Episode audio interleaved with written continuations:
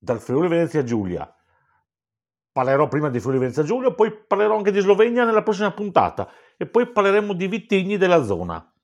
Se vi fa piacere questo eh, programma per le prossime 3-4 settimane, ditemelo pure, ditemi, datemi l'ok o se volete approfondire qualcosa avete tutto il tempo di farlo. Vi ho già detto in anticipo di cosa si parlerà.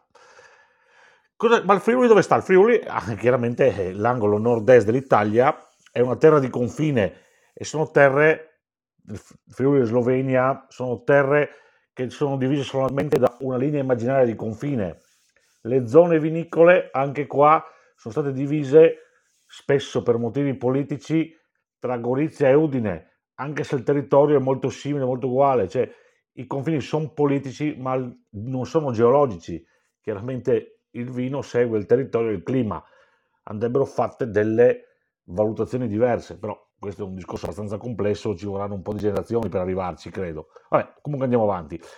Eh, io dico che sono terre di confine, terre che spesso i confini sono labili, sono cambiati durante la storia, perché se ci pensiamo, io ho conosciuto vignaioli, ho conosciuto persone che dall'inizio del Novecento hanno avuto quattro passaporti Impero Austro-Ungarico, Italia, Jugoslavia e Slovenia, lasciando perdere il discorso del territorio libero di Trieste, che è un discorso un po' complesso che comunque non c'è più.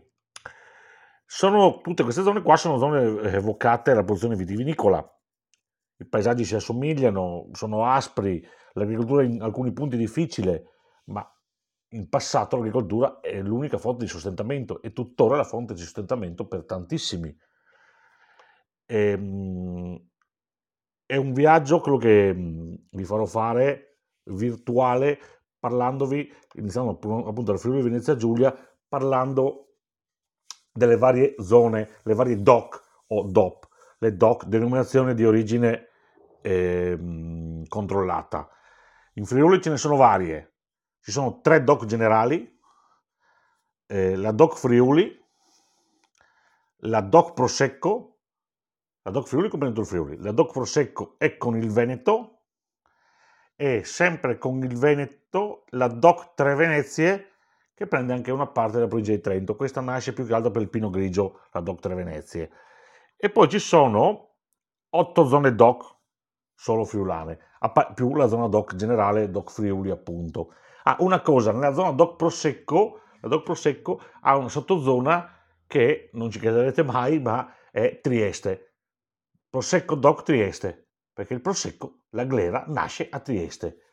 C'è anche un produttore che sta facendo un grandissimo lavoro, ci sono un paio di produttori che producono glera a Trieste, ma c'è uno che sta facendo un grandissimo lavoro che è Sandy Skerk. Provate a assaggiare la sua bollicina rifermentata, la sua glera rifermentata. Allora, oltre le 8 DOC, delle quali vi parlerò adesso, ci sono 4 di OCG. Delle 4 di OCG, una dedicata al piccoletto, una dedicata al verduzzo di ramandolo e una dedicata al rosazzo bianco. La quarta è una DOCG che si dice interregionale perché è in coabitazione con il Veneto ed è la parte bassa della provincia di Pordenone e si chiama Lison DOCG, dedicata al Tai, al Tokai friulano, che ormai non si chiama più Tokai friulano, cioè la barbatella si chiama ancora Tokai friulano, però non si può nominare la parola Tokai nell'etichetta della bottiglia, quindi per eh, comodità si usa dire Tai nella zona di Lison, per maggiore, si dice Lison, che si sa benissimo che è il Tokai. Partendo dalle, dalla provincia di Pordenone, ma non, solo, non prende solo la provincia di Pordenone, ma anche una parte della provincia di Udine, e non solo, e la parte della provincia di Udine, scusate, c'è la Doc Friuli Grave, il territorio cosiddetto delle Grave, no? eh, che sono attraversate dal fiume Tagliamento, dove il terreno è di origine alluvionale prevalentemente sassoso, ghiaioso.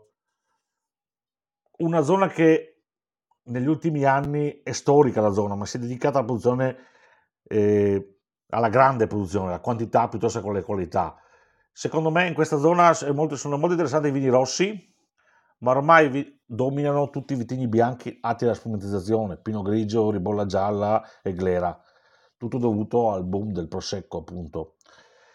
Eh, da dire che nella zona, eh, c'è, nella zona del Friuli Grave, c'è la città di Rauscedo, che un, fa parte del comune di San Giorgio di Chinvelda, dove si è sviluppata la produzione e l'esportazione di barbatelle.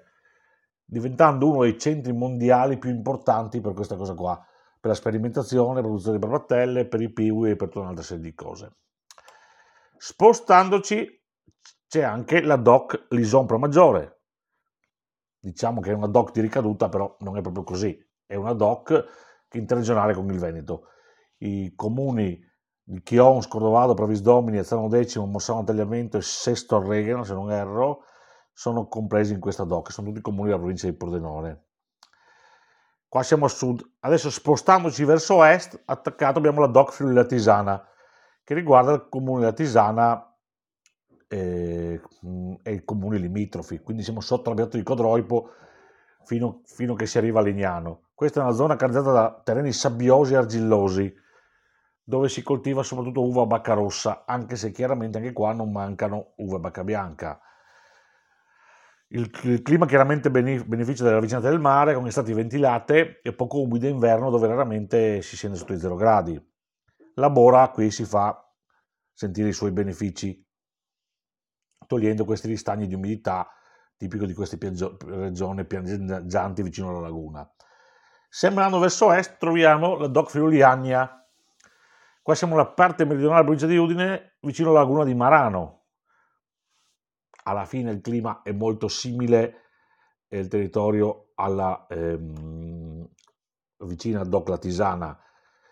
La zona si chiama così perché è attraversata la vecchia strada consolare Viania che è stata costruita dal pretore romano Tito Annio nel 131 a.C. per collegare Aquileia con Iulia Concordia, quindi Concordia con Aquileia, per arrivare ad Adria, in di Padova.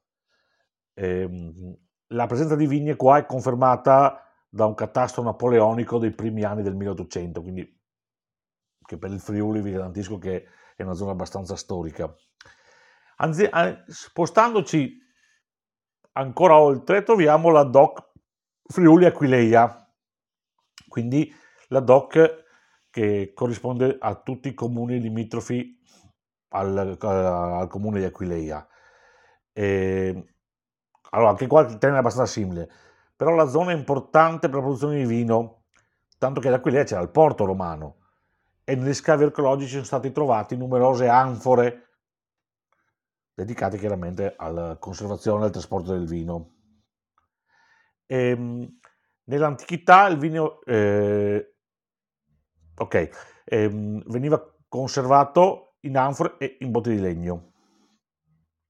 La zona interessante qua è Scodovacca, eh, è la zona attorno, quindi siamo attorno a Villa Vicentina, in particolare il, il borgo che si chiama Casa Modena, dove si dice che ci siano, che siano le zone migliori per la produzione del, refusco, del foscolo al peduncolo rosso, che è il fiore all'occhiello dei produttori di questa zona qua. È un vino diffuso in tutta la regione, ma che in questa reg- zona trova espressione legata alla sua storia. Il Puccinum, eh, che poi è diventato Racimulus Fuscus, che porta l'attuale nome, era un vino romano. Il refosco ai tempi romani era chiamato Puccinum. All'interno dell'eliminazione ci sono vari produttori interessanti, io segnalo un produttore secondo me più bravo di tutti, Denis Montanar, produttore di stampo naturale legato al consorzio AAA, eh, uno che si è fatto le ossa i suoi vini parlano di territorio, parlano al cuore proprio. Complimenti. Spostandoci troviamo la Doc Friuli Zonzo. Qua ci spostiamo in provincia di Gorizia, attorno al fiume Isonzo, Qua i treni sono pianeggianti e sono resi fertili dal fiume, dall'Isonzo. Eh, voi direte perché?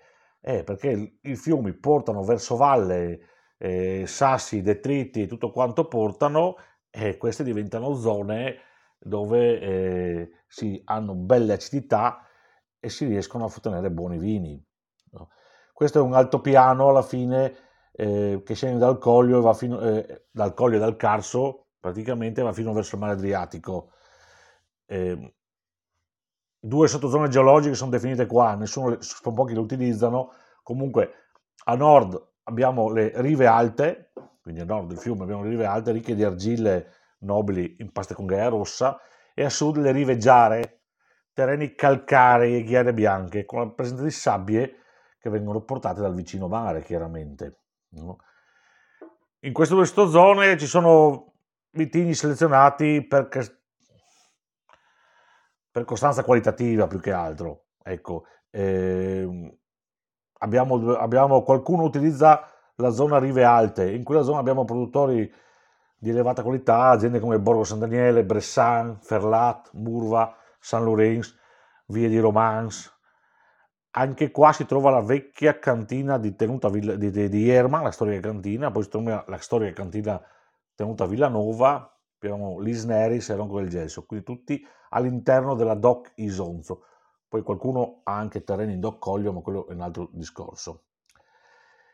Avendo parlato di queste tre zone, non ci resta che parlare eh, delle tre zone più importanti, ovvero Colli orientali del Friuli, dove parleremo anche di terroir, eh, che sono la provincia eh, di Udine, all'interno della quale ci sono tre DOCG, ma quindi questo gli dedicheremo una eh, puntata a parte la prossima settimana perché di Colli del Friuli ce n'è da parlare un po', sinceramente. Eh, abbiamo il Coglio, il Coglio Goriziano, quindi il Coglio della provincia di Gorizia, e anche qua da parlare ce n'è, vediamo se riusciamo in una puntata unica a fare Coglio e Coglio orientali, anche perché meriterebbero. E più che altro adesso eh, magari parliamo del Carso, che si estende dalla parte di Sagrado della provincia di Gorizia, circa quella zona lì, fino a Trieste. E questo qui veramente lo metto qua perché Coglio e Colli Orientali sono simili come territorio. Il Carso è diverso. Il Carso è una terra dura a lavorare, rocciosa, eh, proprio pietra, eh, il paesaggio è vario, eh, presenta ambienti con vegetazione diversa, è tutto fatto di piccolissimi appezzamenti che sono piani o inclinati. Questa è la parte verso il mare. La vite qua è presente veramente da millenni e, e alla fine in questa zona si coltivano praticamente il grosso è fatto da Vitosca, da Malvasia, che si chiama Malvasia istriana, anche se non si può mettere istriana per motivi normativi, e, e Terrano. La zona è caratterizzata da superfici rocciose, appunto, da aspetto, spo, eh, spoglio, con rocce. Eh, chiaramente non è facile lavorare eh, poi il Carso è ricco di grotte e di caverne, quindi queste contribuiscono a far defluire l'acqua piovana.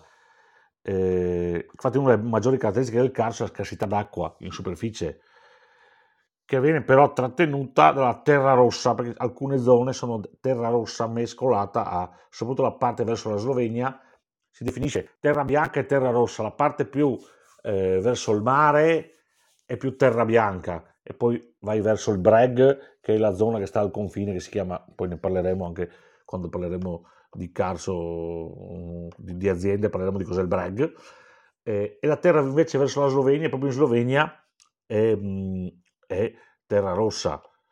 Eh, il clima qua è tra Mediterraneo e prealpino, ehm, le temperature medie sono su 12 gradi e mezzo, eh, le precipitazioni sono circa dai 1000 ai 1400 mm, eh, con una zona che va chiaramente, come ho detto, eh, spesso in deficit idrico, eh, spesso c'è la bora che frusta a oltre 100 km orari e aiuta a prosciugare il terreno eh, e questo è un vantaggio perché asciuga la vite, asciuga, mh, mm, aiuta a portare via le malattie, a, diciamo a pulire l'aria, ecco, no? Ehm, nella parte slovena il Carso arriva a 270 metri sul livello del mare, la parte italiana chiaramente meno. Eh, spesso i vigneti, che sono come detto di piccole dimensioni, sono circondati da muretti a secchio e da, e da boscaglia. Eh, la, la, qualità delle uve, qua si cerca la qualità massima delle uve, eh, come ho detto, eh, la vitivinicoltura è eroica e se vi avete occasione dal mare fatevi un giro in barca sulla costa di Trieste, guardate il Carso, eh, lo spettacolo è unico. Eh, I vini prodotti in questa zona sono veramente identitari, ma identitari della zona ma anche del produttore. Eh, io la definisco, non ho paura a dirlo, per mentalità, attenzione, eh, per mentalità. Eh. la zona più borgognona d'Italia. Chi ha capito la filosofia borgognona in Italia, secondo me, la zona che l'ha capita meglio di tutti è il Carso. C'è ancora tanta strada da fare, i produttori, soprattutto nel Carso italiano, sono tutti giovani, eh, aziende giovanissime, abbiamo Zidaric, abbiamo Skerk, nella zona di Prepot abbiamo Peter Radovic, giovane vignaiolo, bravissimo, la stella del Carso, l'ho definita io, stella nascente sul Carso. Poi abbiamo un grande maestro sul Carso, un maestro divino, come lo definisce qualche produttore, ovvero Paolo Vodopives, con la sua Vitosca, quello che ha promosso la Vitosca, eh, Matej Skerli, poi scendendo abbiamo ancora Rado Kociacic nella zona del Breg, abbiamo ancora Martin Merlak, questi per rimanere un po' in Italia.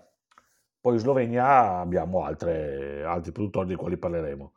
Tanto vi saluto, la prossima settimana ora Coglio e Coglio orientale del Friuli perché sono molto simili e vi auguro buon weekend. Ciao a tutti!